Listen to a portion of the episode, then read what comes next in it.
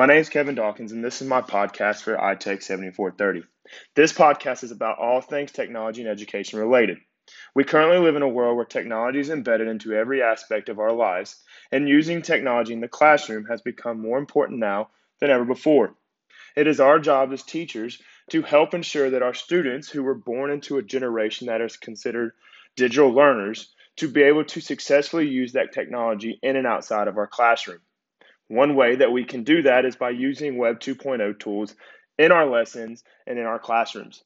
One Web 2.0 tool that I feel like has been essential for me in my classroom instruction is screencasting.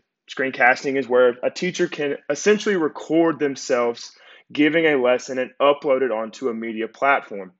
Screencasting for me has been crucial to my students in that it allows me to pre record myself giving a lecture, put it onto Google Classroom, and then send it out to my students to review the night before they come to class.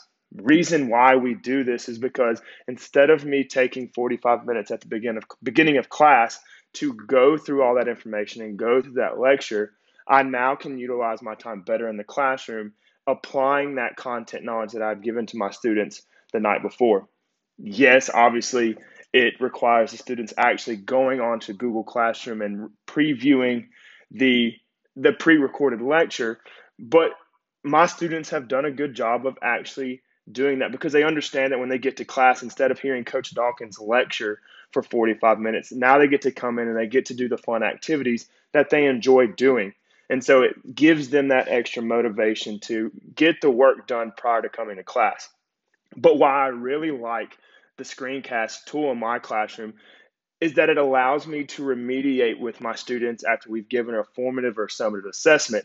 And instead of making all my students that come in for remediation or come in for tutoring go through the entire lecture all over again, it allows me screencasting allows me to personalize each and every each individual student's needs.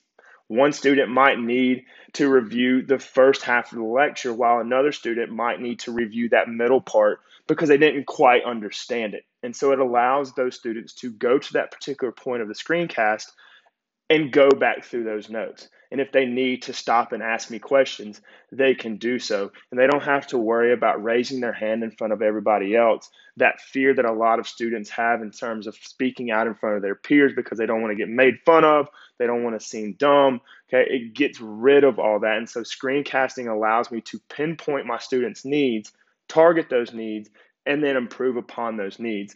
And so screencasting is a tool that I've enjoyed. It's something that I've started using this year. I hadn't previously used it before. And so screencasting is something that I encourage all teachers to use. It, it's not uh, as scary as it seems, it's not as complicated as it seems. It really makes our job as teachers a lot easier, but it also helps our students be the best digital learners that they can possibly be and teaches them that, hey, my learning can be personalized as well. And so, screencast tool. I recommend it for everybody. Uh, and that's it for this week's podcast. Thank you.